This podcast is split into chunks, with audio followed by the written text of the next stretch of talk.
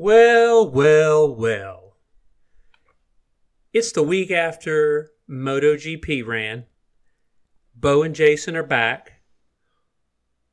Let's hit the intro music.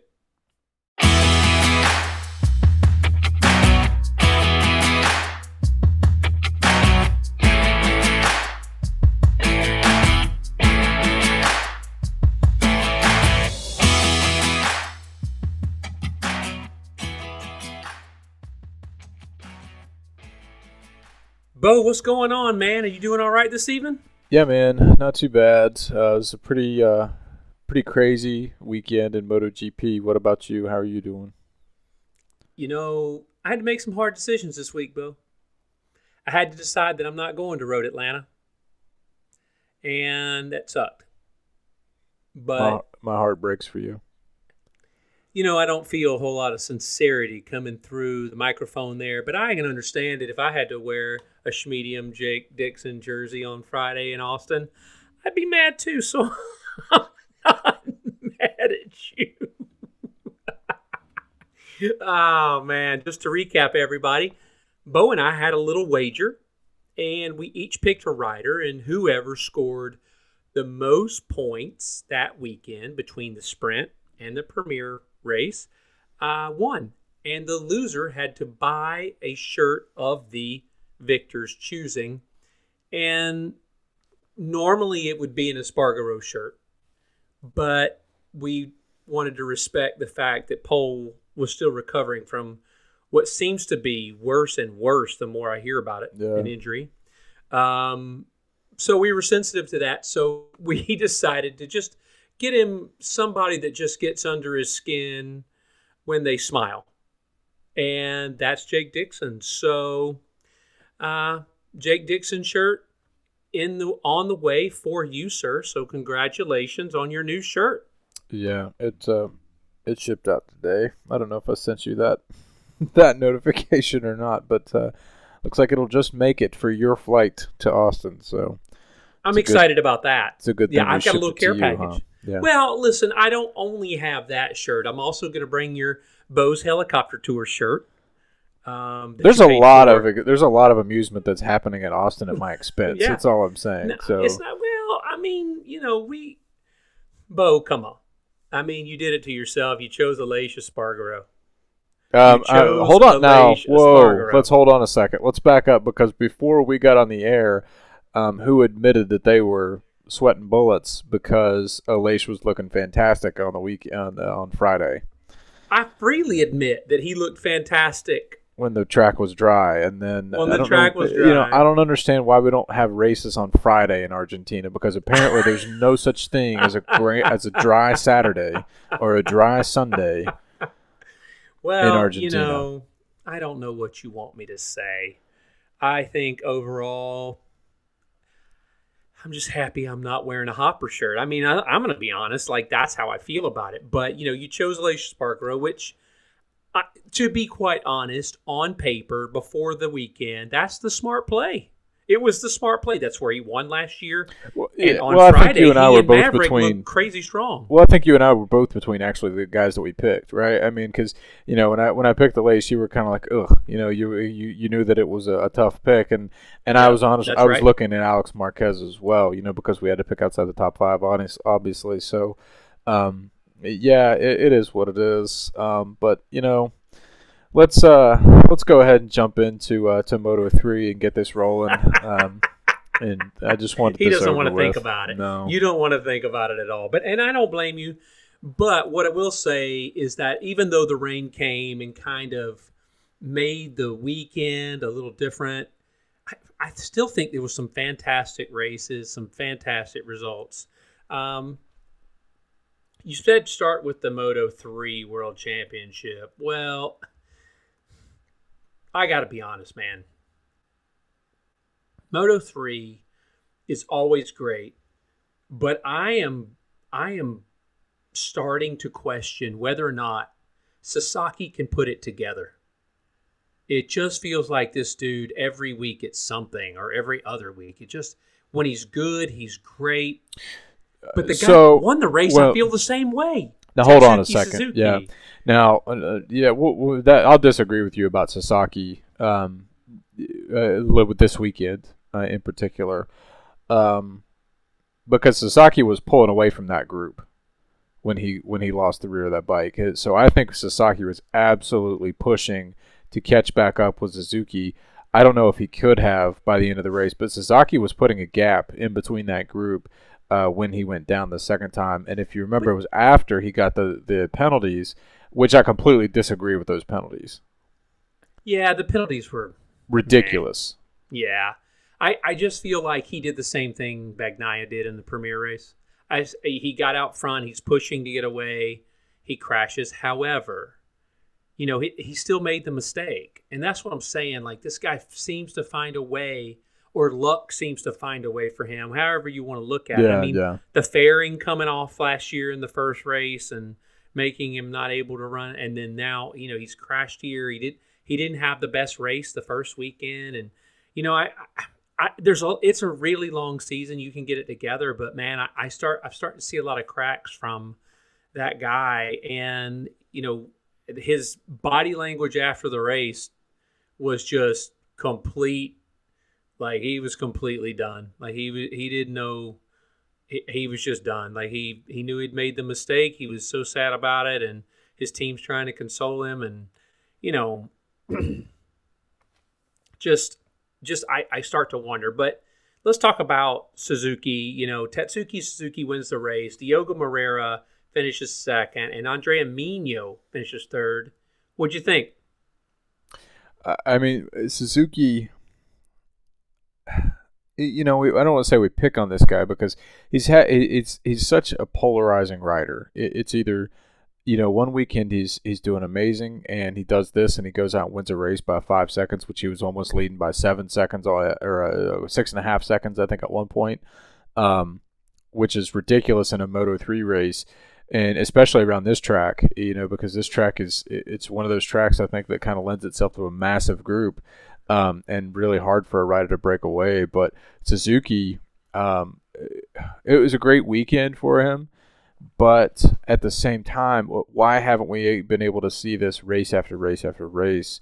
Um, out of him, you know, he's been on a Honda. I think he has he been on a Hondas the entire time, um, or was he on a uh, uh, was he riding last year? Was he on a KTM last year? No, he was on a Leopard Was he last on year. He was, was yeah, oh, he was who's he- Leopard last year. Okay. The year before that, he was with. Uh, It was a SIC58 team, Simoncelli's right? So okay, yeah. yeah, yeah, okay. so, So, he- so he's he's been on you a know, Honda for a long, a while then. He has. I, I think. I think you raised some good questions about Suzuki because I'm wondering now. it- It's a Jekyll and Hyde kind of thing with him. You know, who's Mhm. going to show up? We don't know if it's the guy that finishes 14th or crashes out, or this guy that looked unbelievable. Um, but it does tell me why he's getting rides, and they know it's there. the The talent is there, but I think that's always the the the trick. There are lots of guys in those lower classes that have an unbelievable amount of talent, but they can't show it consistently, or they can't adapt to world class racing, or they can't adapt to the travel or the life away. They can't control themselves. There's a lot of things, and I don't know what it is about Suzuki. I'm not trying to say he's got problems off track. I'm just saying I don't know what it is. I, I think I think personally it's all mental on the race. I, I just think Yeah. that sometimes when he doesn't have it, he doesn't change his riding style. You know, well, you know, none of us want to see you finish eighth, but we want to see you finish eighth versus crashing out trying to go for sixth. You know, so I don't know. I think we'll we'll see the rest of the year what Suzuki can do, and and if he he may he may surprise us and challenge for the world title, but for a couple of years now, I've been before this year. I w- I was thinking Suzuki might be a real challenger, and it just never materialized. So I- you I- know, I, think his his next uh, his um, penultimate year at uh, SIC58 is when he looked the strongest to me. I mean, I think he strung he strung a few races together, and then he had a big crash. And I think it was when after he hurt his wrist, and then he, once he hurt his wrist, everything just kind of went south for him. yeah, a few Yeah. seasons ago, and then it, you know, and then you know, Simoncelli doesn't mince words. He he's he's very very vocal about how he thinks his riders should be uh, should perform, um, and uh, you know, obviously that didn't work out with that team. He found his way over to Leopard. Uh, Leopard last year he showed that he was a, a good teammate to to Masia. You know, he or uh, to to Foggia.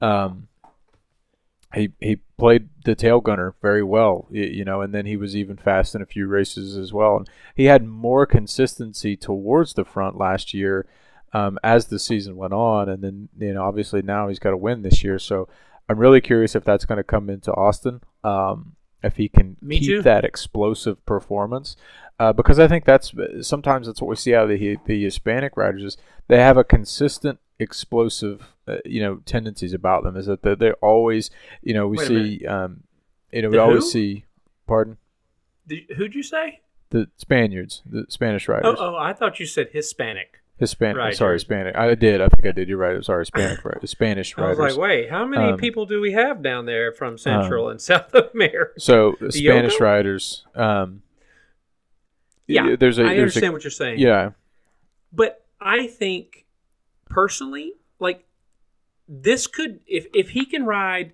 on some semblance because he won by four and a half seconds, which Yeah. in Moto three is an eternity, right? Like which he is. slowed down too you know I Yeah, mean, he, he absolutely. absolutely backed out of it But my thing is, is we could have two Japanese guys between Sasaki and Suzuki if they can keep it together and ride well every time. We could have some tremendous racing between two Japanese riders. Mhm. And you and I have talked about it before. MotoGP, motorcycle racing in general, is better when Japanese riders are close to the front. And, and it, it really is. I mean, we saw it. We talked about it last year because Viagura, um, Nakagami is just not getting it done in the premier class. But I I think more and more we're seeing why. You know, we'll talk about that later with the Alex Marquez situation in premier class. But I I think you know if we can get Suzuki and Sasaki, you know, battling it out in Moto three, I'm here for it. Really, I am. But you know, that's not to say that the guy that finished second, Diogo Moreira, won't have a say. The guy that finished third in a wild card kind of fill-in situation was Migno, who doesn't have a ride this year. And you know, that's uh, that's a great ride to show people that you should still be there. right Um, my argument to that is, well, then do it when you're there. yeah You yeah know, and, and, I mean and, and again I mean, these there's bikes are all no pretty stock. yeah you know, there- they're all no pretty. They're all pretty standard. You know, yeah. And so he didn't do that last year for whatever reason. I don't know, but it just wasn't there. And you know, I think he he probably does belong in the class, but in general, if you don't perform, you don't you don't get a seat, and he didn't. Um, and and on top of that, we know there's some money involved, right? Like sponsors putting up money and not that sort of thing. And if you're not performing, your sponsors are not wanting to put money out, and so that's that's a big deal. But let's talk about Diogo Moreira, who finished second. Many people chose him to win the title this year. He's, you know, I I am I know I can watch him and look and say, wow, that guy's talented. Is he your favorite for the for the world title though? I just don't feel that way right now. I don't think so. Uh, you know, I mean, at, at at given point, this it's Moto three, right? I mean, we you never know what's going to happen. I mean, these guys get crazy. Uh, turn one is crazy, and then the last turn is crazy, unless, unless someone's you know out front by six seconds, like Suzuki was this race. But um, so you know, to say that, I say that to say that you can always have injuries that pop up. So you can have a guy that looks amazing Sure. like Diogo Moreira, um, but then have a you know tragic accident and uh, you know then miss half the season or even worse. So um, I, I just I, I I'm really hesitant to pick a favorite in Moto three.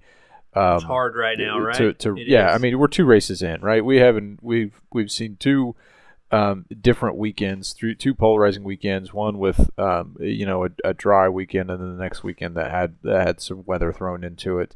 Um, so, um, which I think actually Portimao had a little bit of uh, it, the track was wet a little bit uh, during practice, wasn't it? And possibly in the I did. I, I think, as I remember, if I remember incorrectly, there was a little weather during the week, and Um, it did not affect the premier race. But, um, but so anyway, who knows? But you know, yeah, we- we'll, see. s- yeah, I want to you know go into Austin. I would like to see what Austin looks like. You know, Austin's a track that's got a little bit of everything. Um, it, it's got some tight twisting sections. It's got really long straights. So we'll start to see, you know, if there is a standout bike that kind of has strengths anywhere. I think we'll we'll kind of see the the bike strengths are kind of um, exasperated a little bit uh, at Austin. Yep. Um, the well, the Leopards you know. will be fast. You know, Yeah, be a yeah. missile. But honestly, I've seen this. So, a- uh, so to yeah, say that, I feel like the KTM's are quick this year. Uh, I feel like the KTM has found some top speeds because the Leopard um, is not as fast in a straight line as it you know as it as it year been has been in years past. There's not that big of a speed gap to me um, to see. I mean. Uh, I mean, obviously, Suzuki did have the top speed at 147 Ks this this race, yeah, um, yeah. but you know, Diogo Moreira on the KTM was 146.7. That's Um, the average speed, isn't it? uh, it, it could be. I don't know. It is the average. Speed. Okay. All right. It wasn't the time. That's not the. That's not the trap. The speed trap. Um, but it, to your point, they do look faster. Um, and I, what I am seeing between the Hondas and them is is is basically that. I, I really feel like we saw the most consistent riders so far have been obviously if you look at the standings have been Holgado and Moreira. They're they're one and two separated by two points. Holgado finishes fourth in the rain. He won the race in the dry. You know, he's I think he's a real I think he could be a real contender this year. But I think Other- he's got a lot of. he- He's got some uh, some incentive to kind of put it back in KTM's court too after losing the factory. The you know the what is factory. I, I do you know the story? I don't even don't. understand why that I- happened. I really don't. It doesn't make sense to me because the first race he clearly showed that he dever- he deserved to be in that the factory stable. Um, I'm sorry, Deniz Öncü is is not showing me much this year um, already. You Well, know, I mean, Yeah, yeah. I mean, what? I, I think that guy just feels star-crossed. He's so talented. He's so talented, but it just always seems to get in his way. I, some, I feel similar about him that I do about Suzuki. Like, oh, I don't know which guy's showing up. I, I, I feel like Öncü is more at the front, but he makes more mistakes at the front. Where sometimes Suzuki is just not close to the front, and he still makes a mistake. I mean that. Mhm. I don't know, but I, I, I, I'm, I was disappointed in Öncü's ride for sure, but impressed by Holgado again. And and we saw this a little bit at the end of last year. We saw him figuring it out. He, he's a little bit aggressive, um, and and so it takes a little while. We saw a lot of things in the Moto three race. We saw Munoz mixing it up and then make himself fall down, and he got up and he he finished 16th. Um, let's talk about Jaume Masia, now a part of the Leopard team, not in the KTM. Leopard Um, again, yeah, part of the Leopard yeah. team for the second second time now. but it's the same old Masia. It's the same old story. Yeah. Yep. And I, I don't know. I mean, I guess we'll figure it out as the races go. There's 21 races. We're only two down. It's hard to believe we've already done two weekends. But I, I, I don't know if he figures it out because he hasn't before. A guy like Sasaki, if he figures it out, he'll win the title, in my opinion, because he does show just otherworldly speed on that bike when he's going. Yeah. Um, but it could if he can't figure it out, it comes down to a guy like Moreira or a guy like Holgado who's like, okay, well, I can't win today, so I'll finish fourth, or I can't win, or I'll win in the dry occasionally. But when I can't win, I collect points. You can't go win or not. You know, you can't win it or bin it. Right. Yeah. It's not checker or wrecker. Yeah. Yeah, absolutely. So for those guys, I mean, the race itself was a little different than we normally see. Like I said, there was four and a half seconds to the lead. He definitely backed out of it. That's not real common in Moto 3. To, to, but just from the first lap, that guy was gone. Like he just had a feeling and he believed in his tires and And you know, you made a comment. Uh, you you make a comment about you know understanding and bringing home points when they know that they can't make the get the win. Uh, there was actually a moment. I can't remember how many laps were left. There's not not many laps left. There were still a few. Uh, when Holgado was in that group uh, with Diogo Moreira and Migno, I don't know if you caught it, but they came out of a corner and, and Holgado immediately took a big long look over his right shoulder or his left shoulder, and after that he completely dropped off of that that group, and then you know obviously finished uh, almost four seconds off of them. So to me, that speaks to what you were saying about you know he knows that uh, when the bike's not there, he's just going to consolidate, bring home points, and not going to continue to push. He's just he knows it's Yep. a long championship. So Well, Um, right. I mean, you know that's maturity for me. Yeah, absolutely. Me too. And I think you know a guy that'll do that in that in that class and says, you know, I felt something in that corner that was bad. I don't feel like I have the control or I don't have the tire, whatever it is. And you say, okay, can I just finish fourth right here and I'm safe and I can ride this pace? All right, fine, mm-hmm. I'll do that. I, that guy in a year like in in a in a class like Moto three, where everybody's trying to prove themselves, and sometimes they get in over their head. You know, that that's a recipe to finish really high in the points, maybe even sneak a world championship out of there because we don't have a Pedro Costa in Moto 3 this year. We don't have an Izan Guevara or Sergio Garcia. Right. We've got some great riders, but those guys were so dominant. They were at the front almost every race. And we don't have that right now. We've got two different winners and and you know, it we'll just have to see. Again, 2 days in, way too early for a lot of this speculation, but it's what I think and it's my podcast, so this is what we're going to go through. Um, do you have anything else for Moto 3? No, I don't think so. No. Oh, okay. Well, great. Well, I'll talk about it for 20 more minutes. Um, I'm kidding. Kidding. Everybody, calm down. Uh, let's go to Moto 2 because Moto 2 right now, I have to be honest, I have some real questions about some of these riders. Um, Tony Arbolino wins the race. Alonso Lopez finishes second. And Jake Dixon, the man of the t shirt, finishes third. Uh, great race for Arbolino. We saw it at the end of last year, and you and I both mentioned him before the season started as a possible title contender. I think this cements that. I he looked he looked really really good and strong. He- You know, um, Lopez was back to what he was doing last year, Mhm. uh, so that that's that's status quo. And then you know, honestly, Jake Dixon got six podiums last year, I believe. Seventh podium now. Uh, had a little had a baby girl. His wife had the baby girl on Saturday night. So I do want to say congratulations to Jake. Uh, as a parent myself, I know that's a big deal. He went right home, go see his new baby girl. I'm sure he's excited. It's it's it's an amazing feeling. Uh, but I, Tony Arbolino, man. So this guy looked amazing, Mhm. and he he I, I- he he is he's legit. He's going to be a problem. He's going to be there all year, in my opinion. How do you feel about it? No, yeah, I, I mean Tony Arbolino. We've we uh, all I can do is echo that. You know, um, Jake Dixon. As much as I hate to admit it, I think Jake Dixon's probably got a win in him this year. Finally, um, he's not making the same mistakes as he was last year. Um, he seems to be riding within himself a little bit more. Um, so I, I think that Jake Dixon's absolutely taken a step forward. Uh, and I think that I I think we are going to see him a top step at some point this year. It's just hard to tell when.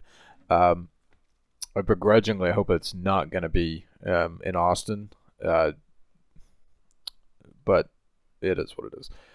Um, but I think he's. I think there's going to be a win out of him. But uh, yeah, Arbolino definitely is going to be a championship contender. Lopez, you know, back in like you said, kind of falling back in line with what he was doing last year. Um, uh, hopefully, again, we're only two races in. You know, it's it's far too early to start uh, speculating on okay, these guys are going to be fighting for a championship or not. Um, but how about Sergio Garcia and the speed that he had um, coming through the field, and how many people he actually overtook to get there? Yeah.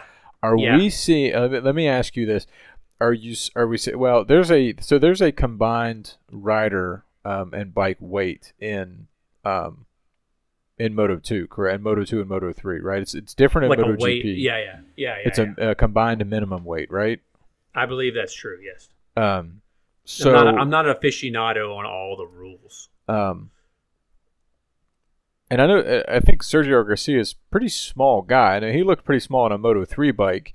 Um, so I mean, I'm curious if we're seeing somewhat of a um, Alvaro Bautista effect, you know, which he can get behind the bubble and he's just fast and he can make that bike, you know, feel like there's nothing there. Um, but this guy was just on a different level um, on Sunday for the Pons team. I mean, what do you think?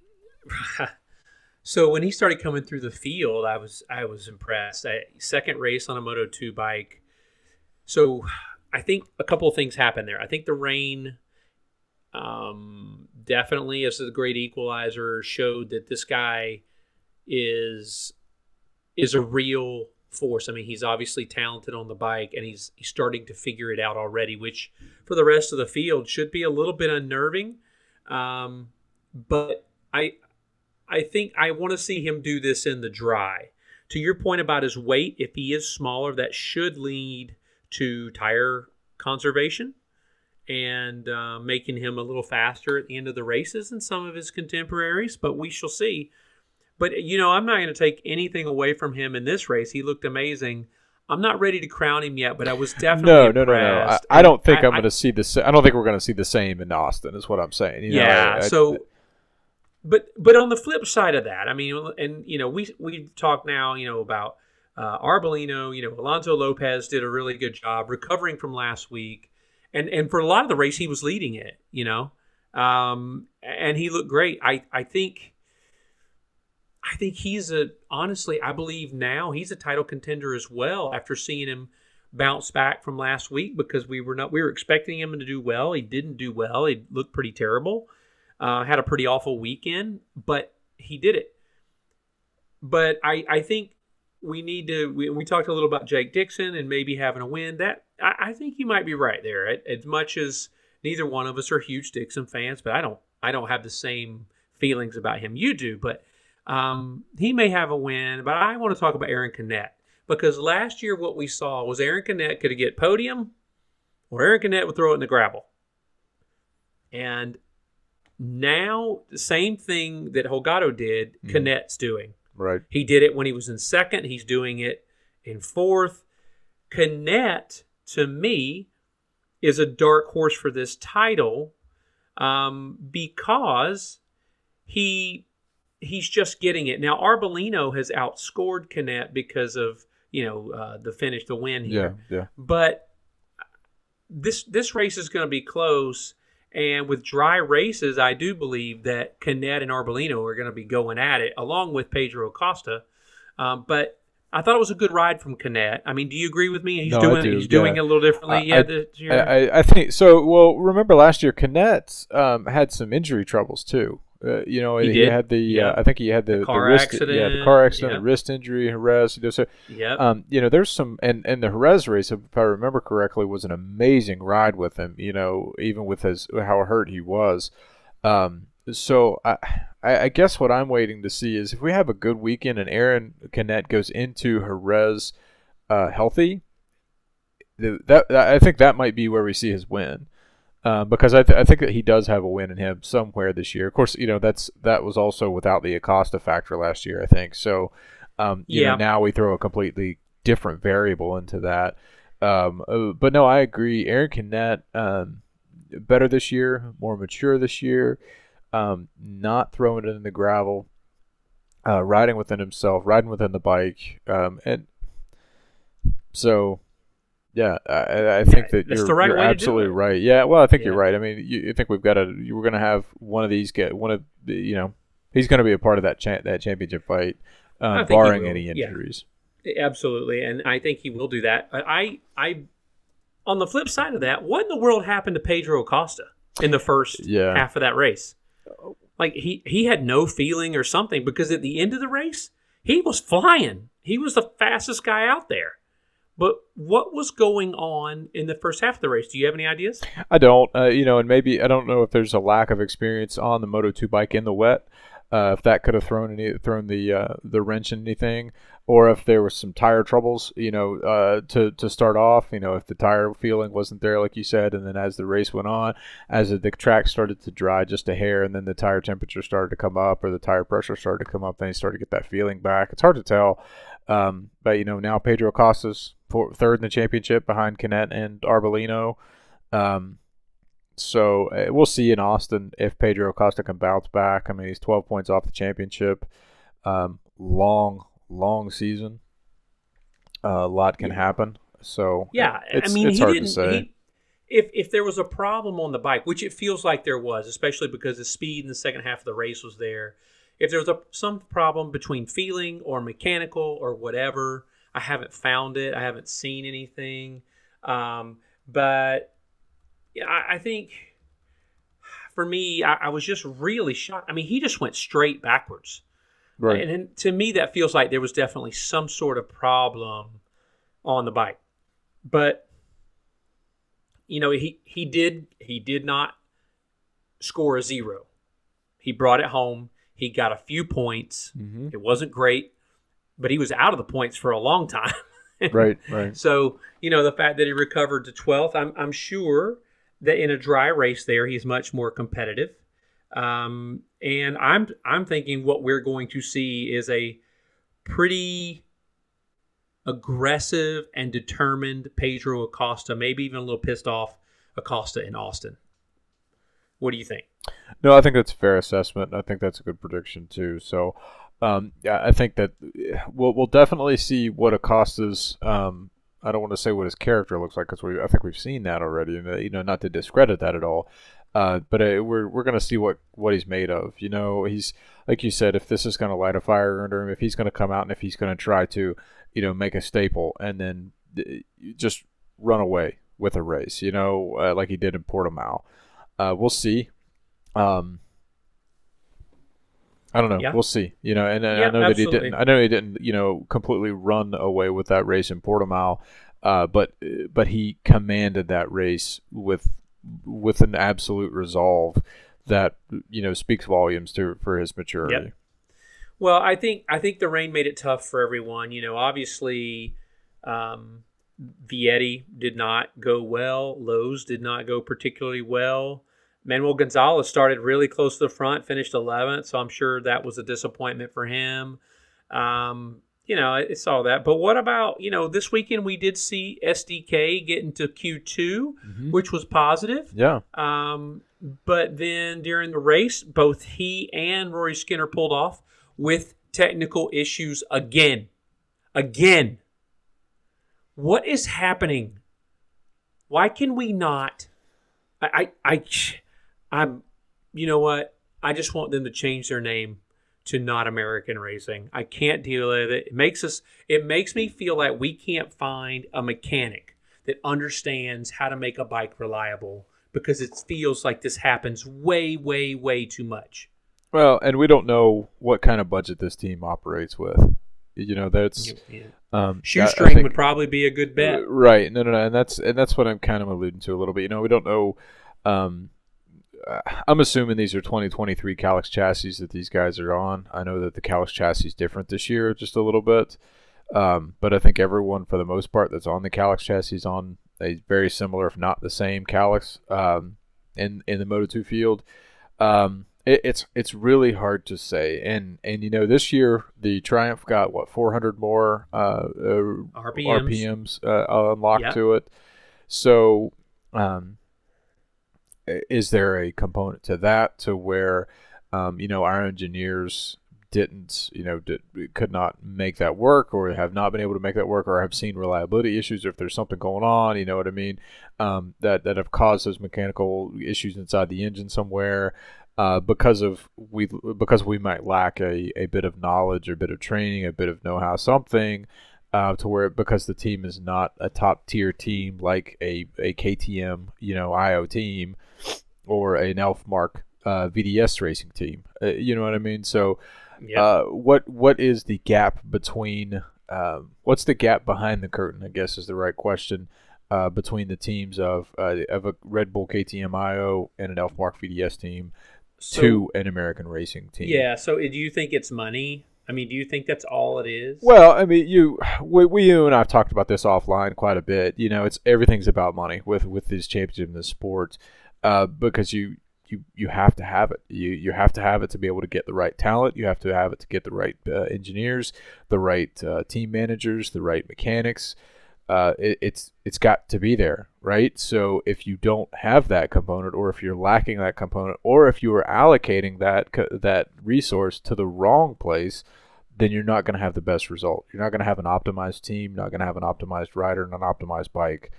Um, so it's balancing that input uh, that's that's going to give you back out. You know, who's what what you're going to get, right? So what what your results are going to be. Um, but but I'm curious to see what the what that limiting factor actually is um, from the American racing perspective. Yeah, I, I like if we got one of those guys down, say, look, what's going on in the team? You know what I mean? Obviously, we're yeah. not going to have that opportunity, but you know that would be the, the, the the conversation to have is to get their input, their insight, say what's happening. You've had well, it's obviously. Ex- I mean, I I think yeah, no, you're absolutely right about it being about money, and I had that thought too. But it's just really, really sad that you have both guys pulling off the race due to technical error, which means that you made the mistake on both bikes, which means that my guess and my thought was it's a you know, systemic know, issue, right? It's a systemic it's, issue. It, if it's also, the same issue, right? We're, we're, speculating right now. If it's the same right. issue on both bikes, that meant that there was a fundamental error that was made somewhere along the weekend with that bike, um, or there's a systemic problem with how the American racing team does something inside the garage. Yeah, my my guess was um, the technical issue, quote unquote, was due to the fact that there was rain and water and probably something wasn't protected, maybe an electronic thing. You know what I mean? When they put them both together, because both bikes had the same problem or had a problem. Mm-hmm. Yeah. Um, and I didn't see mechanically anything wrong, like on the bike from, you know, the outside. And they weren't like, they didn't lose a foot peg. They didn't, so it feels like to me that maybe they put some electronics somewhere and water could get into it, or yeah, I don't know. Yeah. You're right. We're speculating, but it feels like anytime anything is happening, um, th- th- anything that can go wrong for this team goes wrong, and that's some bad luck on some levels. But we talked about it last year when their tire was overheating and they just put on a white rim. I'm like, well, that's the engineering genius we've got. No one else having this problem, but we are. I, I can't really throw the stone too much at that because Yamaha did the same thing in GP.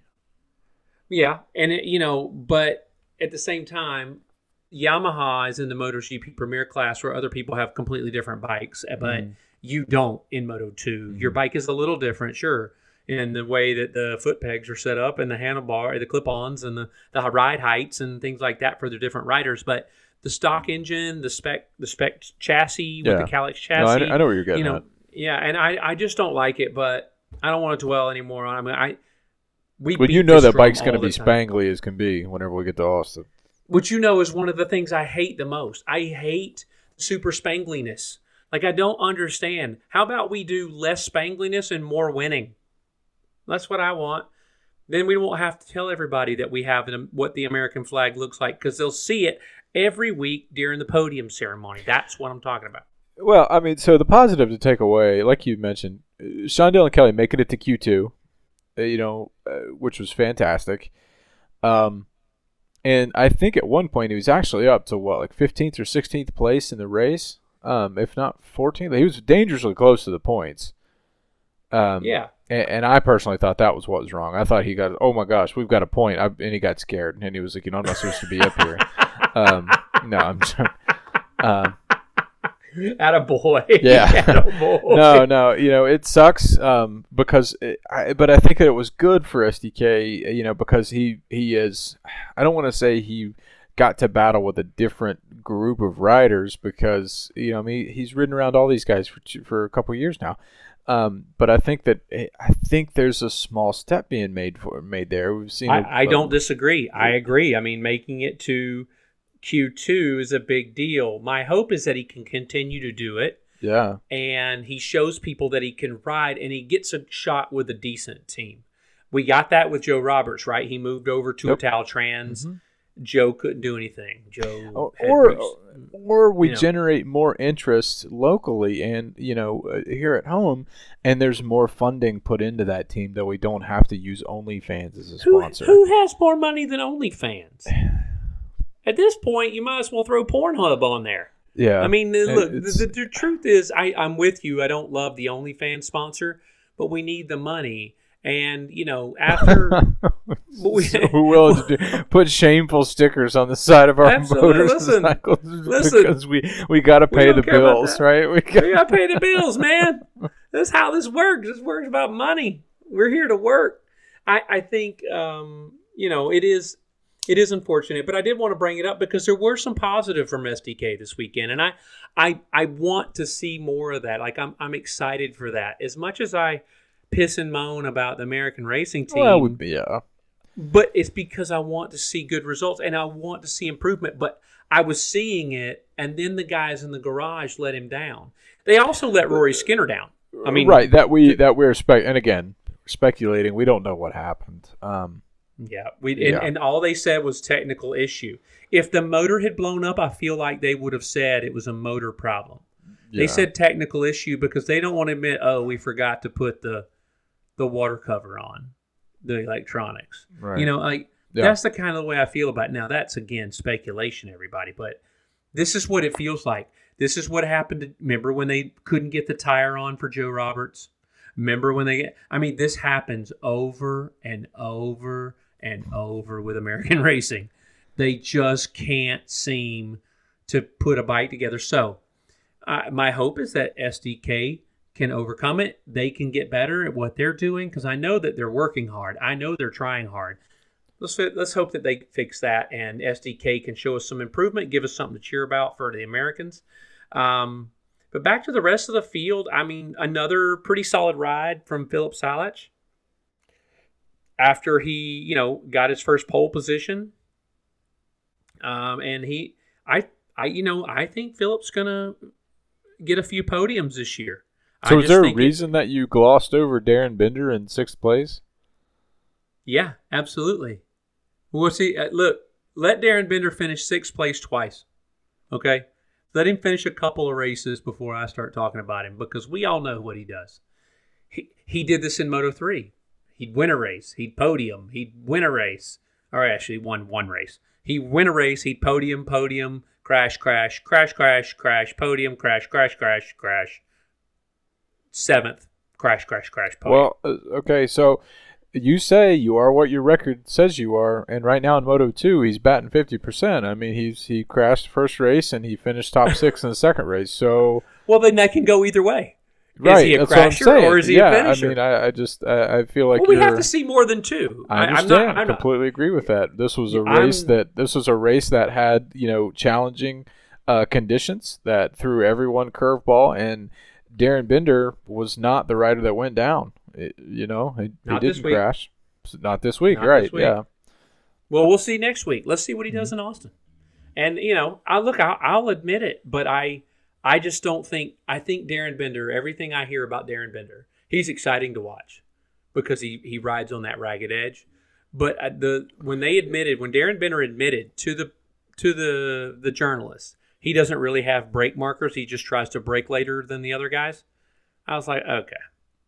I mean, that's the checker record guy. Like he when he's Right. on, he's gonna get it, and it's okay.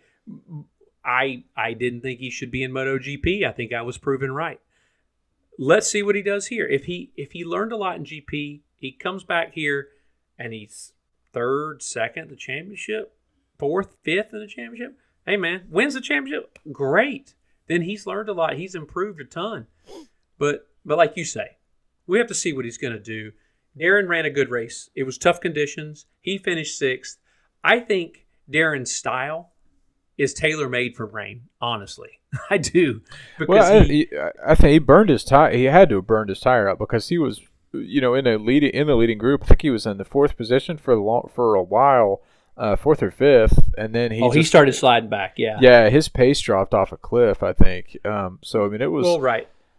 yeah. But when he was going well, he was doing great. mm, You know, and so to your point, I, I will I will be the first to congratulate Darryn Binder if he wins a race or gets on the podium. oh, I'm glad that that speaks a lot about you, and Oh, I'll be the first to, to to congratulate Jake Dixon. I doubt it. Maybe third. I might I think be you might be the third. Maybe. but I so Moto Two this year is gonna like we talked about before the year. It's it's full of killers. Now we still haven't really seen. I mean, Ai Ogura was out there, but not really. right. Um, Izan Guevara going to be a rookie, but if he picks it up as fast as Sergio seems to be picking it up, it could get real interesting real fast. And um, yeah, that's one thing my wife and I said this weekend is we want to see Guevara come back. and We want to see how he takes the Moto two bike. Um, you know, I, I always enjoy watching him wa- watching him ride in Moto three, and he he and Pedro Acosta both um, remind me of Ben Spies uh, with those elbows kicked out. You know, and I'm, I'm uh, so that's I think they're fun to watch. I, I, I do too. I, I think they're must see TV. Honestly, they are. Um, but you know, I overall the field did really well with the challenging conditions. They really did. I mean, you know, it was it was a tough race. They came through. Where are you on Sam Lowes right now? You know this. So I'm glad you mentioned that because I actually was thinking about it. Um, th- this surprised me out of Sam Lowes. This, uh, you know, me too. You know, we think it's a Brit. You know, Brits are great in the rain, which you know traditionally they, they are. They they they have a little bit of an edge when it comes to the rain. They can they they can navigate it a bit. Um, and Sam Lowes is not slow. He's a fast rider. He's he's a he's a championship contender. Um, this really did surprise me that Sam Lowes was not closer to the front and was not up there fighting with those guys. I think he had a little bit of uh, late race pace that was coming on, but then I think it just kind of lulled after a while. Um, so uh, you know, and then I, that's where I'm at. I, I, was a little disappointed with this with this race. Um, you know, right now he's eighth in the championship. That's not where I expected Sam Lowes to be after two races.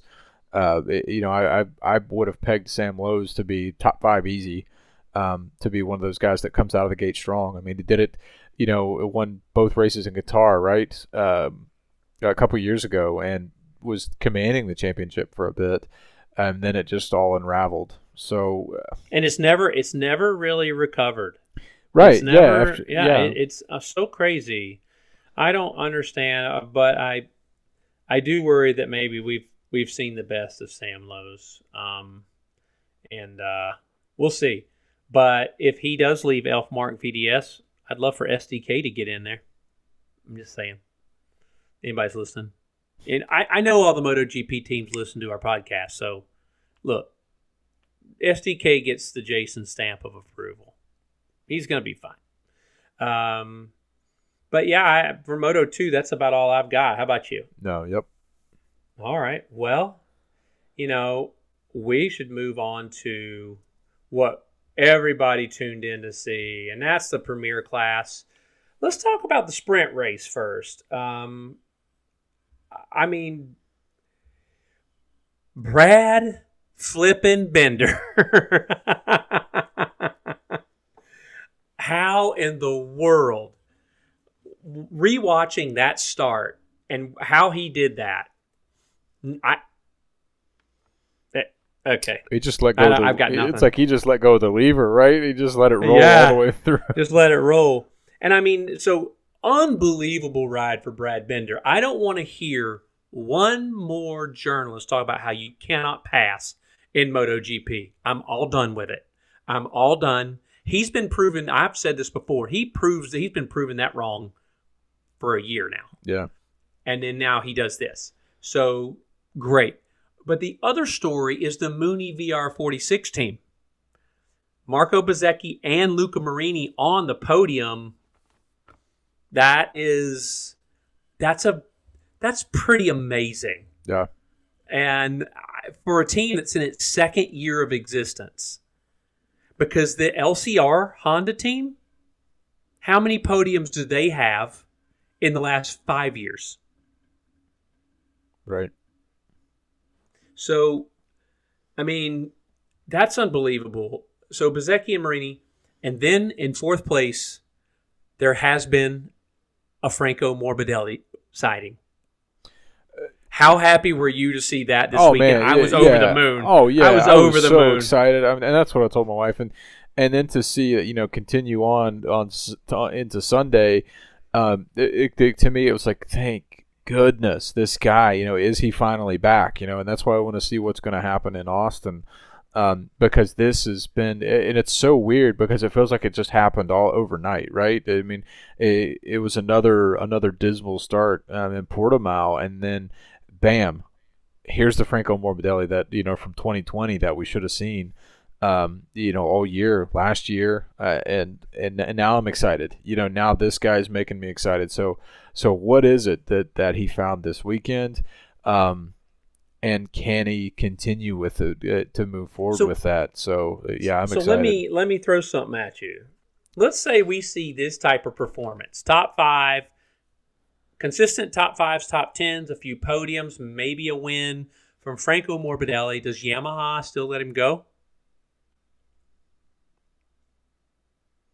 Well, where are we talking that you know Quartararo's pl- uh, placing in comparison to this?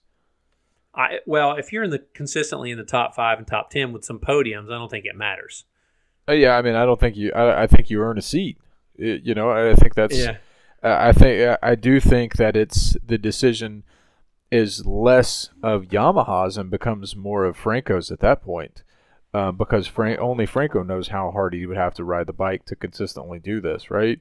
Um, right. We know that Quartararo's complained and said the bike's, a, you know, it's a dumpster fire. We've, you know, um, us and all of our infinite wisdom and what goes on in the MotoGP world, we know that Yamaha is, is struggling right now. Um, but however, it, there was a comment from the Mooney VR46 guys that in a straight line, that Yamaha is fast. He said I couldn't even pass him in the slipstream. So they've solved something. Yeah, and, and maybe this bike, you know, now that they've got something figured out, this bike kind of is tailored a little bit more to how Franco Morbidelli rides, or he has changed how he rides. I know that was one thing that he was trying to work on was to ride more like Quartararo, um, and to attack the corner uh, more so than just you know kind of his normal smooth riding style uh, than before. Right. So you know maybe he's he's unlocked something within himself, uh, you know, and then he's tapped into what the bike has too, and then that's something that Quartararo still has to do. Right. Well, um, let's let's just hope he does it in Austin. Yeah. I, I just yeah. want to let's hope he keeps that up. I mean, really. Yeah, I, w- I want that result for Franco Morbidelli, not so much for Yamaha, but for Franco in the championship. Me uh, too. That's Me that's too. what I would like. Yeah, I, I think Franco he he reminded a lot of people that he is a good rider.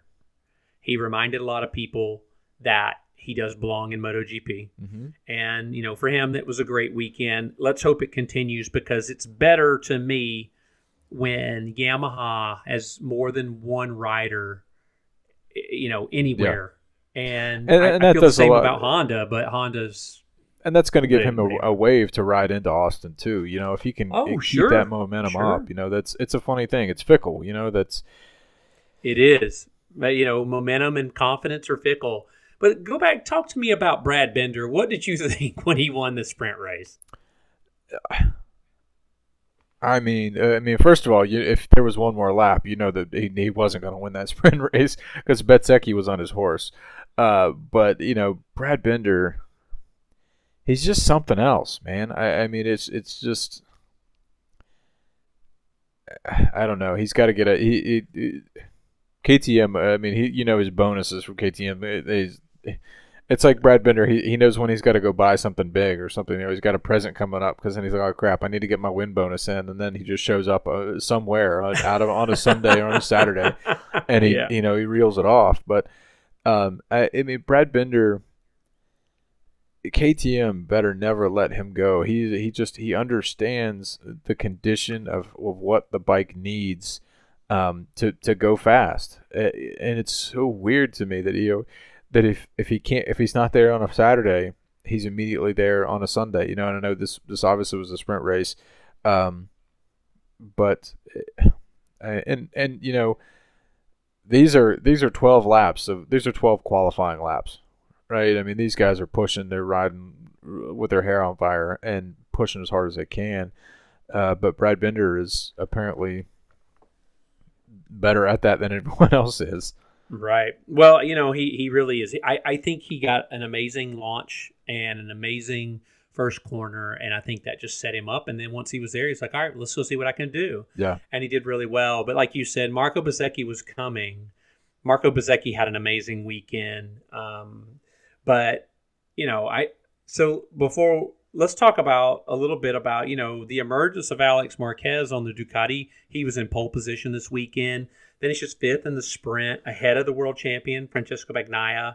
Um, ahead of uh, Jorge Martin, who everybody was touting as the guy to watch on a Ducati. I mean, it, I'm through two weeks. Alex Marquez has to be the happiest dude in the MotoGP paddock. He has to be because he is no longer riding a dumpster fire that's headed for a volcano. You know, it is it has got to feel great. What do you think? No, I, I certainly think he's the most vindicated rider, and uh, you know, aside from Port Franco Morbidelli, I think Alex Marquez has certainly vindicated so far this season that he belongs in MotoGP. Um, I think you and I talked about that before. You know, the podiums uh, that he had gotten with Honda. Um, it's been been quite a while since then. I think two years are going on two years since then. Um, in Aragon, yeah, it was 2020 even, at Aragon. And yeah. he called that out too. Um, and, you know, fourth place in the, or excuse me, fifth place in the uh, the sprint race. Um, in just his second race on a Ducati, uh, like you said, the pole position. It, Alex Marquez is definitely figuring out this bike. You know, he's he's got this bike figured out, right? Um, we're looking at the names that he's keeping company with, right? I mean, Bagnaia, yeah. Martin, you know, Bezzecchi. These guys are super fast on their bikes, and they know these bikes. They've been on these bikes for a year, um, right? So, right. and then Alex Marquez is just hopping on this bike, you know, in his second race, and he's there. So there's a I, lot I of talent there, man. Yeah, I mean, talent, it, yeah. so that's why I say he's he's absolutely the most vindicated rider in uh, in, in MotoGP to me. Um, uh, you know, contrasting, I saw saw some speed out of uh, um, some uh, Rins on Sunday, um, but you know, I think I feel the worst for him, um, you know, in this sprint race because he was all the way down to 15th, you know, and and you know obviously couldn't get it figured out, and um, but to call that out from where Alex or excuse me from Alex where Alex Marquez came from, um, it, it just it shows you the gap that Honda needs to to really work to close. Yeah, I, I think um, you know, and plus we we had no Repsol Honda on representation. Yeah, not yeah, we had nothing there. Um, you know, it, it is it is really really hard um, to uh, to wait, what's the word I'm looking for to um, to go from where you were on the Suzuki, which was he won some races. He was generally a contender. He didn't always contend, but he always probably thought at least there's a chance walking into the weekend. Yeah.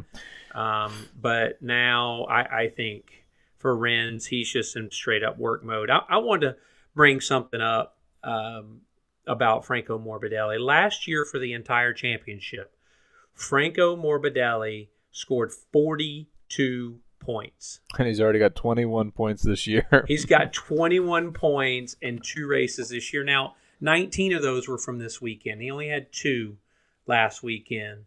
Um, so I think it's going to be, I mean, his fourth place finish in the race, in the premier race, is better than anything he did last year. So I'm, I'm just really happy. I, I, I really hope he, you know, he does well. Yeah. And, um, you know, I'm I'm pulling for him for sure, like we talked about. Let's talk about the premier race, and you know, we saw Marco Bezzecchi take his first win, which you called. You called in the preseason. You said I think he's got one. I agreed with you, but you called it. Um, Johann Zarco finishes second, and and Alex Marquez finishes third from pole. Uh, man, talk about you best believe it. Yeah, um, I mean Bezzecchi certainly doesn't know how to keep people in suspense. You know, whenever we whenever we called out that he was going to get a win at some point this season, he said, "Oh, I'll just go ahead and, get, and grab one." Um, yeah, I'll, I'll go grab two podiums. Is that cool?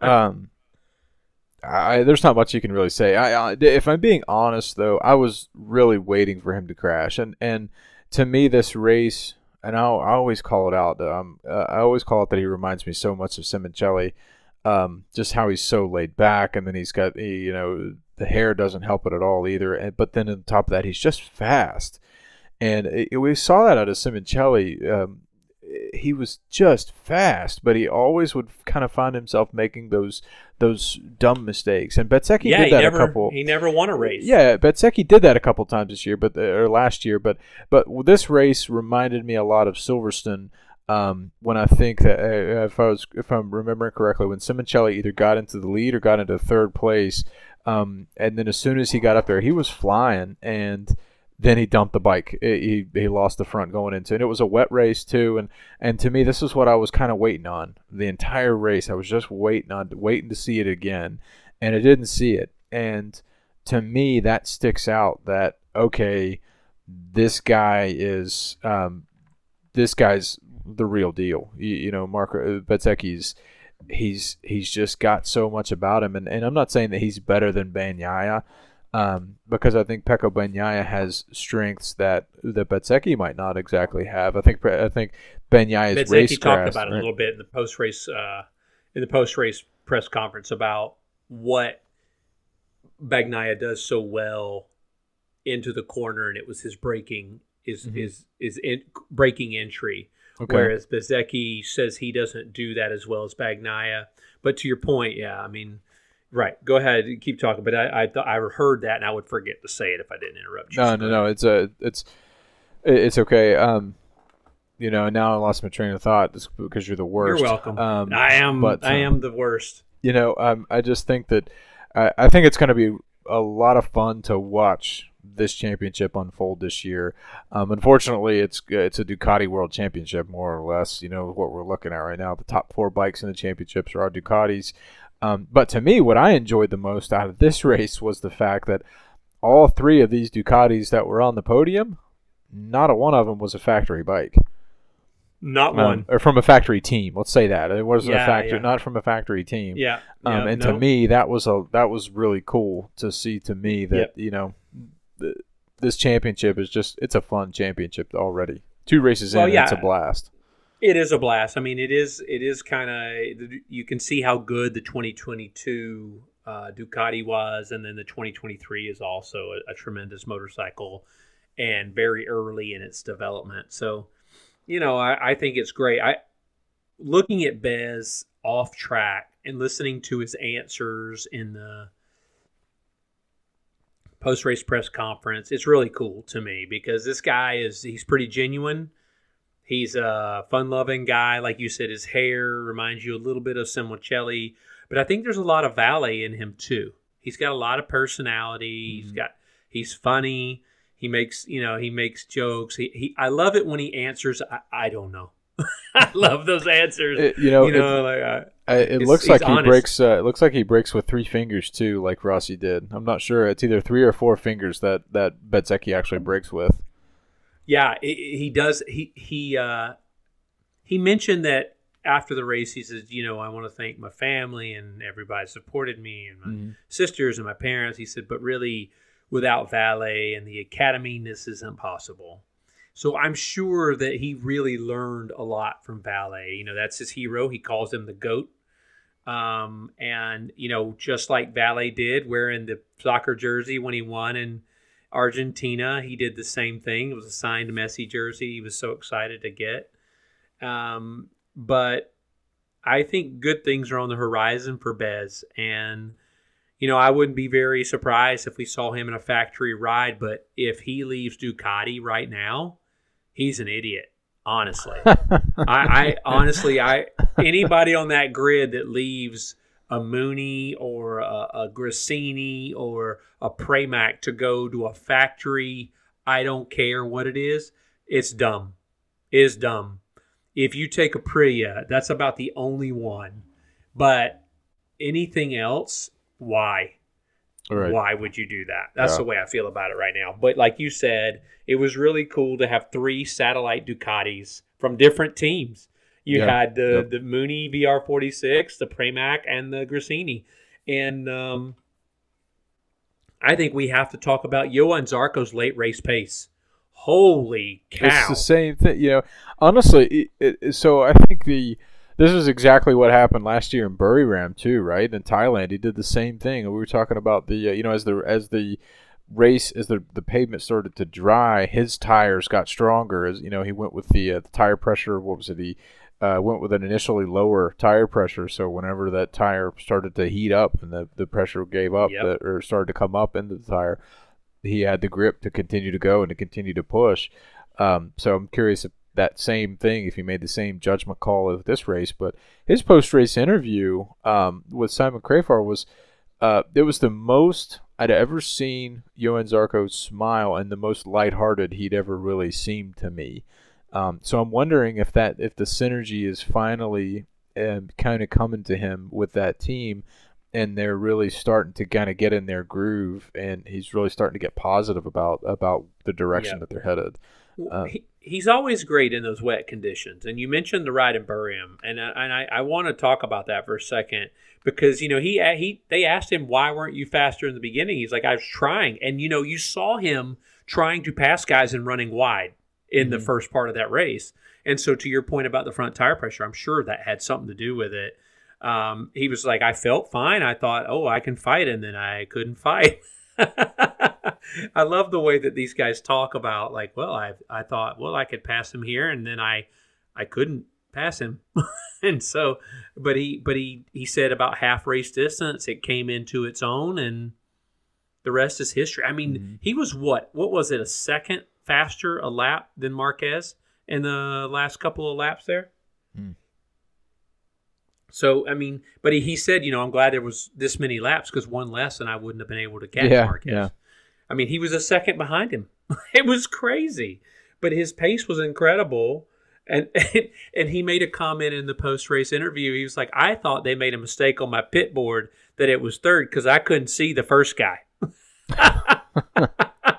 he said, no, they must have made a mistake. He said, and then I saw him way up the road and I thought, oh, oh, well, okay. You know, but he said, I at first I couldn't even see him. He was so far ahead. Um, but I also love that both he, Marco, and Zarco, uh, Marco and Zarco, Johann Zarco and Marco Bezzecchi were so complimentary of each other. Um, you know, I, I they were talking about, you know, what a great race that was. And Zarco was like, you know, he was just so fast in the first half of the race.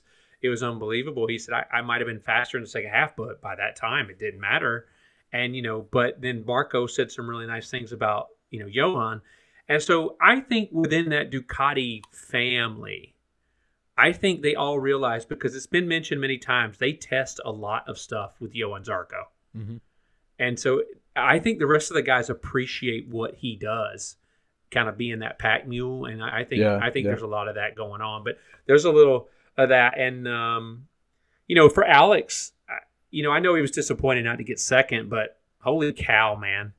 Like I said, second, third, I'll take fifth. Yeah, yeah this coming. guy's going to win a race this year, right? Yeah. Like he's going to win a race, and my thing is, I wonder if it's going to be in Austin against his brother.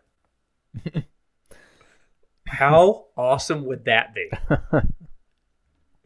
but even Marco mentioned, you know, Marc is usually unbeatable at COTA, so I don't know if we're going to be able to do well. And I'm like, well, buddy, he's got screws in his finger. He's not 100% at all, and it's on his throttle hand. So, you know, it's a left handed track, but screws in your finger that does not give me a good feeling, honestly. So we'll see. But Alex Marquez, I mean, he's he's the real deal. And like I told you on the last podcast, I believe we forget this guy's a two-time world champion because it was so bad at Honda. Yeah. And, and, and doesn't this make it make it more obvious of how bad it is? Yeah, and uh, so Alex Rins did, um, you know, Alex Rins came home in ninth position in the Premier Class race on Sunday. Um, he was 14 seconds off the win, um, which obviously we know Bez probably rolled out the last few laps to to or to the last lap to kind of consolidate sure, sure. and bring it home. Um, but you know, uh, to me, this is just. I don't. It's not indicative of where Honda is. I mean, obviously the Aprilia's had some issues. Um, in the race uh, with the rain, Francesco Bagnaia had crashed and had to remount. I think Binder uh, did the same and, and got back up and had to remount, um, which those guys were fighting for last place. Uh, so and we had the rookie in the class, and then Raul Fernandez who's still trying to figure out the uh, um, the Aprilia, and then Di Giannantonio who really hasn't um, come into a consistency that he should. Um, on the Ducati just yet. So uh, everyone that you know I just mentioned are all people that Alex Rins should be at, or, or are with a few of those people, Alex Rins should be ahead of anyway. But you know, Binder and Bagnaia and Aleix and Vinales, I don't think that you know on a good day, I don't think the Honda can beat those guys. They beat those riders and the, those other bikes. Uh, Oh, no. personally, you know, no, no, so no. you know, we're talking about Alex Rins maybe bringing home a point or two. And the same thing with Nakagami. I mean, Nakagami brought home three points in 13th place. But, I I mean, to me, Nakagami, if anyone should know this Honda, it should be Nakagami. Um, he's he's tested, he's tried, he's he's given input on all these new parts.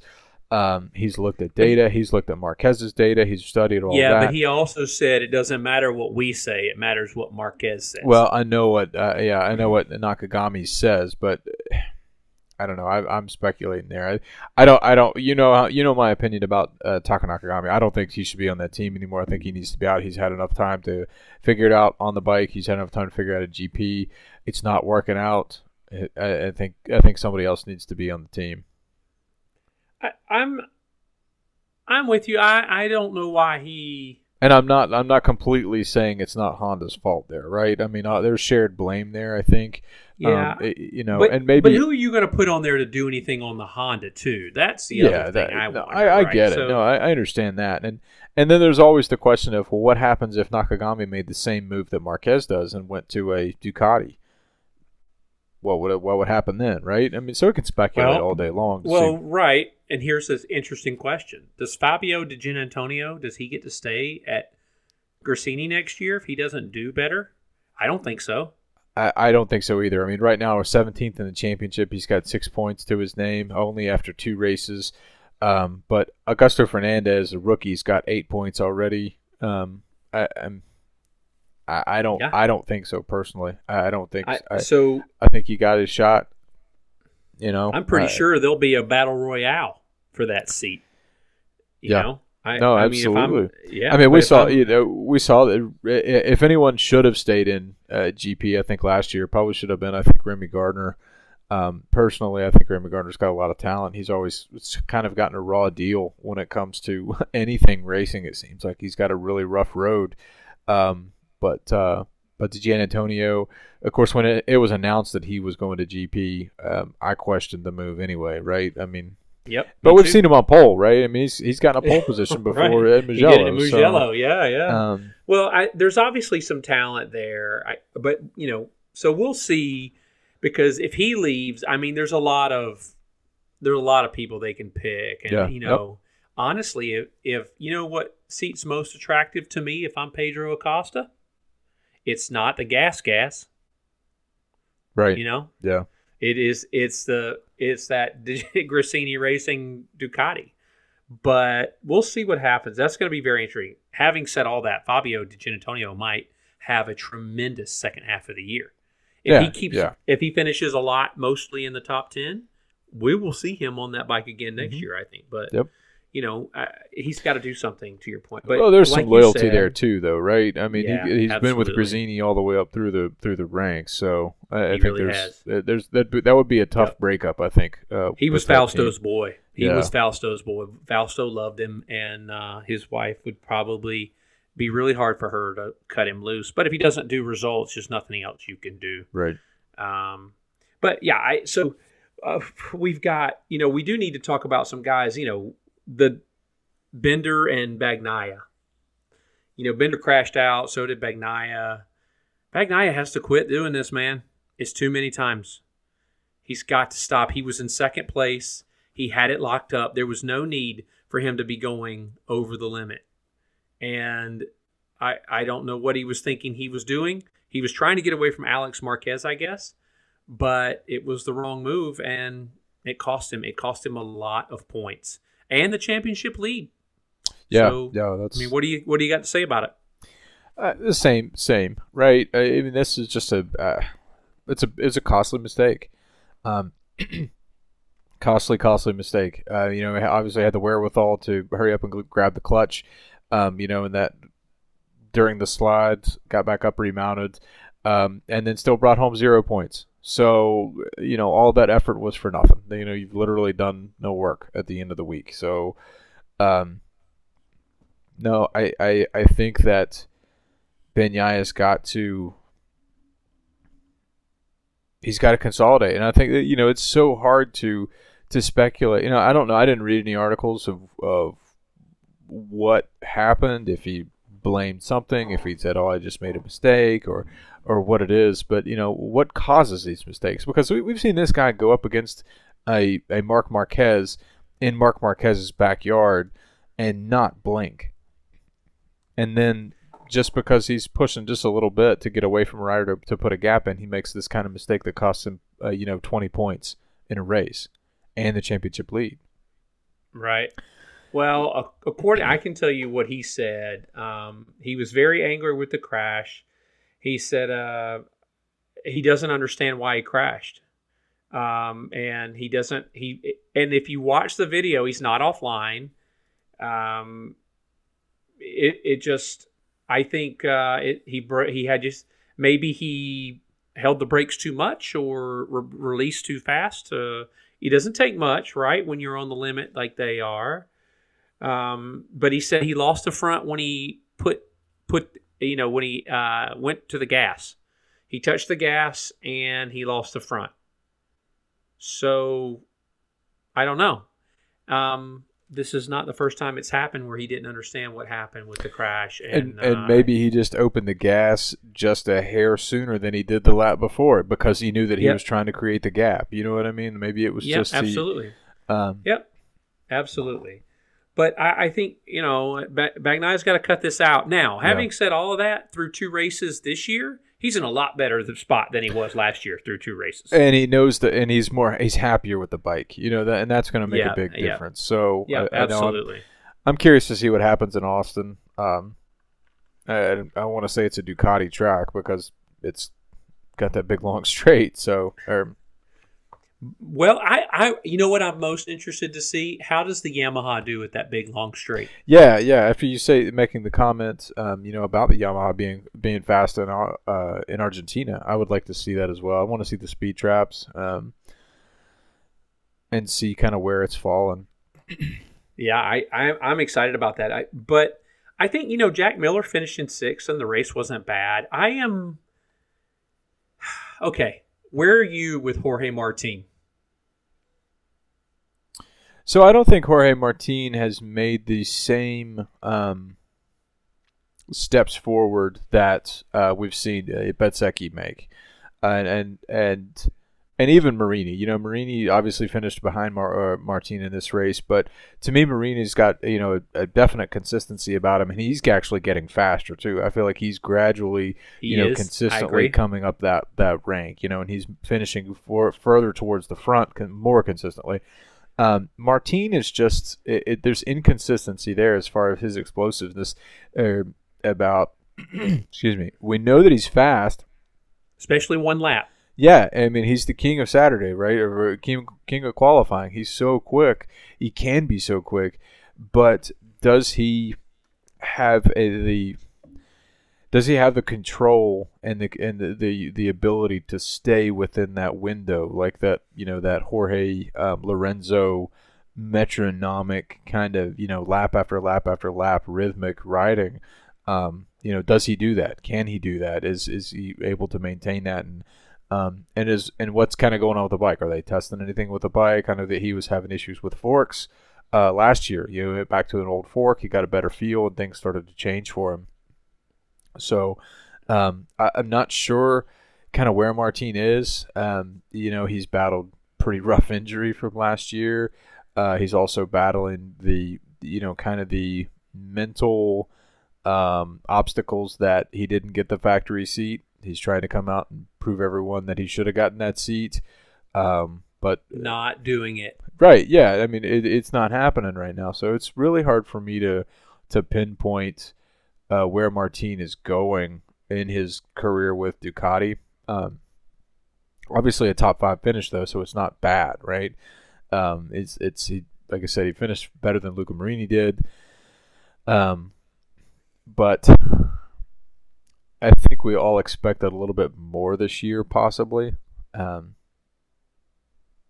I don't know. Where are you at? I, no, I definitely expected more out of Martin. But here's the thing I think we've seen who Mark Martin is. I mean, he's been the same all the way through his career. You know, like the MotoGP career. I mean, he's he is he's been now uh, two years at Pramac. Is that right? Mm-hmm. This is his second year at Yeah. Pramac. And, yeah, he's and rookie I- last year, right? Yeah, right.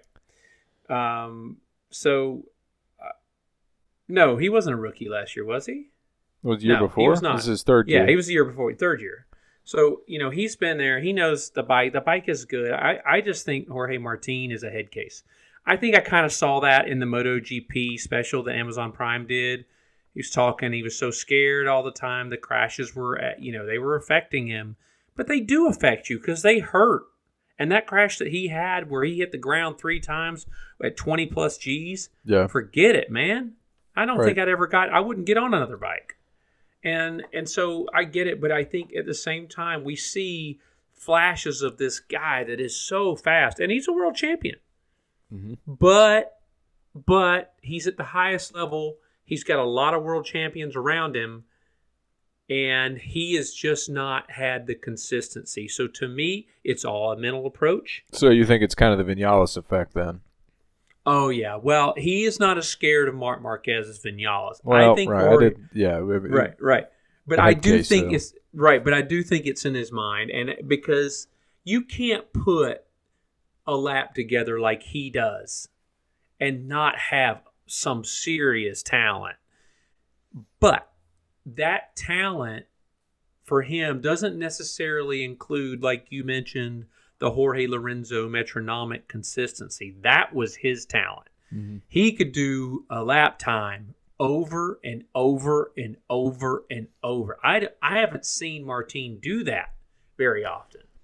And maybe you know you bring up a good point. You know, maybe that you're hitting the nail on the head. You know, because he's so fast, that's all he goes out and he thinks about. But if he's trying to, you know, run a race pace, he's he's definitely got some extra headspace. We'll say there, um, you know, to start thinking about things. If if eh, you know something, if he gets distracted, if he starts to think about why what he's doing, you know, anything like that. If it starts to creep in, um, that could definitely throw a wrench in. You know, cause you to miss a brake point, cause you to miss a a turn in um, it'd be just slightly offline, which causes a crash or you know compromises speed, et cetera, et cetera, things like that.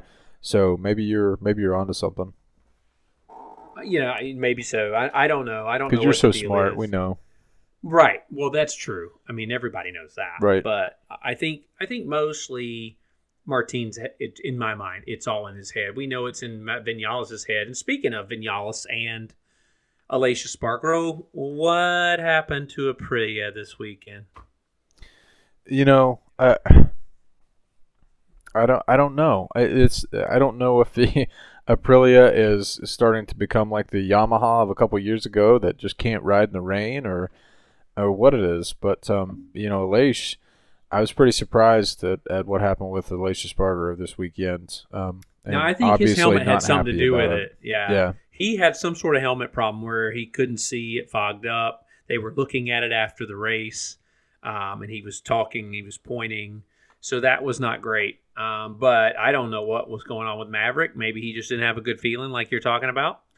Uh, but you know, we had- Marquez texted him on the grid just before the start of the race. you know what? Maybe he just saw Good luck, bud. Marquez on the grid. He didn't realize it was Alex. you know, I don't know. I, I don't know what happened with Maverick. Uh, Mavericks is constantly been a mystery with me. Um, but he did finish the race and get some points, so he did better than Bagnaia. Um, but I, I, I think they'll be back. I think they'll be back up at the front, especially if if Austin's dry. I think they'll be back there. Can they beat the Ducatis? Can they beat Fabio? Can they beat Marquez if he's there? I don't know. Well, I know Maverick's not going to beat Marc Marquez. I, Right. like, that's how I feel about it. I could get proven wrong, but my feeling right now is if Marc Marquez is anywhere in the building, Maverick is not going to win. Um, so you know we'll go from there. But I think the most frustrated rider on the grid's got to be Fabio. Um, Taka, I don't know what Taka Nakagami was doing. He was he ruined Fabio's race basically, um, and got no penalty for it. What'd you think about that? uh, So I agree with. I, I mean, I agreed with the no call there. I think the other calls of the weekend should have been a no call, but I feel like if you're going to make a bad call, you have to consistently make a bad call. You know, I don't understand the FIM whatsoever. No I- one I- does. yeah, no one does. it, you know, I, I mean, the the Sasaki penalty to me was ridiculous because Sasaki couldn't see that guy. You know what I mean? Sasaki saw a gap and he went for the gap. The the other rider was completely offline, you know, and he was kind of Right. was it David Almanza? It was David Almanza Yeah. that you know because he was. by the way, we didn't mention. Yeah, we didn't but had an mention it. unbelievable ride. Uh, yeah, uh, Unbelievable. yeah. Um, uh, right up until he lost the yeah until the until the crap he was taken out completely, um, which yeah no it uh By Yeah. Right? no it was uh Oh, no, that wasn't- was it Scott Ogden or uh, Josh Oh, Wally uh, one of the two of those I think it was Scott Ogden Yeah. Did Scott Ogden get penalized? they penalized see that's another thing too they penalized him six seconds because it wasn't long enough the, race there wasn't enough time left in the race for him to complete two long laps which I disagree with that as well I think that he's already messed up a race like he needs to be penalized in his next race as well if it's that close to the end of the race a double long lap in Austin because we saw how much that can punish you at, at Austin um, oh, for sure. For but sure. you know, but that again, it, I'm sure that somebody will argue with me. I'm sure that you know I'll get a message from our our favorite um, Yamaha rider, uh, Mr. Dan the Man. Boo. Yeah, he'll Nah. probably. Well, he made sure we were going to record this week so he could listen to us when he was driving to Road Atlanta um, to go ride in the thunderstorm, Oof. uh, or Yeah. or to watch the thunderstorm while his bike sits outside and gets rained on. That's what's going to happen. but uh, Um, but yeah, yeah. but I think that's one thing that he and I and, and the three of us agree on. Um, and possibly the only thing we might ever agree on is the fact that the FIM is hot garbage and completely inconsistent, and race control does not make any kind of consistent calls in these races. And to me, it, just blows my mind. Now, I will say this year, they I feel like they are penalizing quicker. There's swifter penalties, like the time frame of when something happens. I they don't are care how immediately fast, making call. how No, it's- fast it's no, I- dog crap. it's, a still bad call. crap. Yeah, no, I get it. If it's a bad call, it's a bad call. But you know, they're the, that's the At what I'm saying. At least they're efficient with their bad calls. yeah, at least they're coming giving out. They're coming out fast enough, right? Or that we- Man, we we're at setting the bar low, though. We're setting the bar. Well, you got to set it somewhere. You have to start somewhere, right? I mean, I guess so. I Um, guess so. But none of the riders understand the FIM. They all think they're idiots. no, I don't think. I, I mean, I don't personally think Nakagami should have been penalized for that. Um, I was. Was it was because a- Fabio was already offline? No, I don't think. Well, no, they were going into the corner. I mean, it was into the brake zone. It was, but he wasn't online. I mean, if you look at the video, there are lots of guys inside him. So Oh, what did you, why don't you think Nakagami deserved a penalty there? Why what is your thought process? Are you asking me a rhetorical question? No, Because I'm don't think he. you I, so- I don't think he deserved a penalty. no, I'm asking you why you think that. Because they were. I mean, th- to me, it was making a. He was making a pass move. There was no contact there. Was there? I don't know. I feel like there was some contact. I'll have to watch it again, but it felt like to me there was contact there because he he definitely bumped. I know. The, I know. Quartararo kind of stood the bike up quick. I didn't. I didn't Yeah. see that there was. I didn't think that there was actual contact. If there was contact, not knowing that that Quartararo was offline, um, then maybe I would have initially thought, but if uh, that there should have been a penalty, but uh, not not believing there's any contact. I don't think that it. I think it was just a hard aggressive move. Okay. All right, I'll buy it. We'll we'll see what happens. I I thought that one to me, I thought originally when I looked at it, I thought he should have been penalized, but then I thought that Fabio was offline, and then if you're offline, then you know Go for the gap. a little bit. Yeah, he's going for the gap, and if there's a little contact, well, you should have been online. You're a professional. Um, But yeah, the one with Sasaki though, I was pretty irate about that because it, to me it reminded me of the penalty on Zarco from uh, Brno a few years back. Whenever Pol Espargaro, you know, went way wide in turn one, came right back in, and um, and came came in on top of Zarco and then crashed himself out. Yeah. Yeah. Well, you know, so Argentina, you know, to your point about not having a dry race, I mean, the, the when Valentino won, it was dry. And I wanted to mention that because in 2014, the lap record was set by Marc Marquez at a 137.683, and that's still there. That's nine years ago. Now, if you contrast that with Portimao, where the lap record fell by over a second and a half from last year to this year, this is crazy. It's crazy, right? Am I am I way off base there? I mean, it's crazy that thing is still there. That that lap record from Marquez is still there at 137. Now, the fastest race lap goes to Valentino Rossi in 2015 when he won.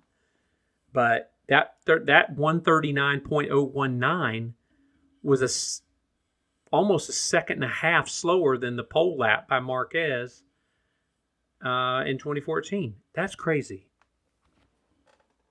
So, I don't know. We'll see. Um, but what else you got for MotoGP um, this evening? So one thing I'll say about the uh, about the track, what about the lap records that you're talking about is possibly need to consider about how many uh, how often people actually get on the track. Um, because I think they had mentioned that this was the first time that people that bikes and had been on the track for several months. Um, so I'm not sure how long it would take to get that track rubbered in to where we would see if there's any kind That's of fair. impact that these new bikes would have if they would be able to go much faster and get more yeah. grip down. Um, also, the rubber um, in 2015, they, they were still uh, in 2015 they weren't using the Michelin's exclusively, were they? They were still choosing between mm. Bridgestone, Bridgestone or, and Michelin. or Michelin when market when 14 or 15 i think in 15 I there was remember. still choice i think 14 and 15 i don't okay. remember either um, so but just a couple I, I couple of things to consider yep well uh, what else do you have about MotoGP this evening um i think that's about it man uh, we've been you know going on two hours now so uh i'm uh or an hour and a half ish so yeah uh, it's uh just I'm just ready for tired Austin, of talking man. to me. Are you yeah. ready? Are you tired of talking? I'm re- I'm tired of talking about it, and I'm ready to go watch it. Yeah, me too. I'm I'm excited for Austin. I can't wait to get out there. I've got to make a trip to Boston before I do that, but at the same time, I'm going to, um, you know, I was going to ride this seventh and eighth uh, this year at Road Atlanta and this weekend, but the rain. I'm not a rain rider, and I decided to pull the the pin on that. Um, so I'm just going to have to eat that money because you can't. Everybody's trying to sell it. I mean, it's it's going to be terrible. And I, one of the things that played in my mind was last year I rode fr- uh, Saturday, Sunday, and on mm-hmm. Sunday it rained, and I literally got two and a half sessions um, all day, and I was like, this feels like a lot a long way to drive, a lot of money for two and a half sessions. So yeah. I'm just uh, I'm not going to add to the fuel bill and add the bill on that one. So Pre got some money from me for that one. You're welcome, Pre. But uh, you know I'm disappointed. I just made my first ride of the year, and now here we are. So well, whatever. I've got my first one scheduled. Um, you do. I, that's good. That's what we need to talk about. That. Um, it'll be at uh, Carolina Motorsports Park in July uh, with Pre. it's gonna be nice and cool. You're gonna feel. You know, great. Uh, it was well. You know, is that we've got the Spain trip in August. Um, I really wanted to actually. I was shooting for the Road Atlanta weekend. Uh, but then this weekend, but you know, being so close to Austin, um, and then we've got some stuff going on here at the house. So to me, it was, uh, you know, it was a little a little rushed. I've still got to do a coolant flush on the bike, but I've got the ECU flash. Um, so thanks to the people at Superbike Unlimited, um, no uh, no flashy lights anymore on the dash. I've ridden the bike around the neighborhood a little bit, just kind of getting used to the uh, brakes again. Used to being back on the bike, um, uh, you know, as much as you can, riding around at 20 miles an hour. So um, I also want to uh, do a dirt day before I get back on on a road course, just so I can you know be familiar with moving on the bike, using you know using the, my core and standing up and moving around quite a bit and letting the bike move underneath of me. So uh, yeah, I'm I'm excited. Uh, I'm a little nervous, uh, but uh, I've got my goal of just go have fun, keep it keep it shiny, and uh, don't be a roadblock for anyone else. I I think you you're gonna be fine. I look, I and I said this to you: the bike will only do what you make it do, and that's true. It's fast. It is fast bike, but big deal. So don't don't let it eat all the time um, until you get comfortable, and then let her eat. But it is. I think you're to be fine, man. I'm excited for you to get back out there. Um, and I'm I'm to try and find another weekend to go and and uh, and see what I can figure out. But I'm disappointed that I'm not going to go this weekend. But I think it was the right call. Um, I am not, as I mentioned, I'm not a rain rider. I just I would be of no use to anyone in the rain. Uh, on top of that, the temperature isn't going to be very high, so now I'm cold and wet. That's not a great combination. Yeah, the, you know, the last time that I I rode in the rain was actually at Road Atlanta. It was on a Saturday. It was in uh, uh 20, 2019, I think. Um, and it was a it was a good rain. I mean, it was a it was a heavy heavy rain, so much so that it was actually the day was canceled um, after lunch. They didn't have any sessions after lunch, and I had made it. To, I made it to third session in the morning. It was within two. I was on the CBR, and um, obviously the CBR 600, no electronics, but it was still slow. Everyone can joke and they say, "Well, it doesn't even have enough power to spin the wheel up." Um, so I was actually having a lot of fun. You know, I was really riding the edge of the riding the, the bike what I felt was on the edge of the tire. I could feel the bike, you know, kind of walk, start to walk and squirm. Um, coming up the hill out of turn five, I could feel it out of turn six as well, and then the same coming out of turn 10B. Um, so it was it was a really really good day. The first two sessions um, of of feeling the bike, you know, what the bike was actually doing, what the tire was doing underneath of me, and getting to know, you know, kind of where I was, how I was doing. Um, and then third session came along, and I got I turned in a little too early into turn 10A and tucked the front and uh, had a very low speed crash that I got made fun of for by just about every control rider at N2. And, um, you know, then turned on and, you know, put it back together and rode the next day. But that was the last time I was on rain. Uh, but it definitely will, it, it definitely kind of, it makes you, uh, makes you a better rider, but it definitely uh, can, it's much, much, much easier to make a mistake. Yep, I I I think you know you do learn in the rain. You know you've got to be smooth and you you know you but you have much smaller margin for error error and I I don't need a smaller margin for error. I make a lot of errors. So um, you know I think for me uh, it's just not something I aspire to do. I mean there's there's not I, I I don't know, man. I just I don't I don't race, so uh, I just want to have fun. And if I'm in yeah. the rain, yeah. I'll be terrified and not having fun. Yeah. So no, I get to it, your man. point, yeah. To your point, you have the same bike I do. That thing's a monster in the dry. yeah, it's not something yeah. I want to I want to experience to yeah to see what it's what it's going to do whenever there's so much power trying to go through a, a bead of water. Uh, yeah. Right you know, we'll, um, but we'll see. I mean, I will, I'll, I'll find another day and we'll do it again, but it won't be this weekend, and maybe that's for the best. But on that note, I mean, uh, do you have anything else? I do not. The next time that you guys will see us, it will be at Austin.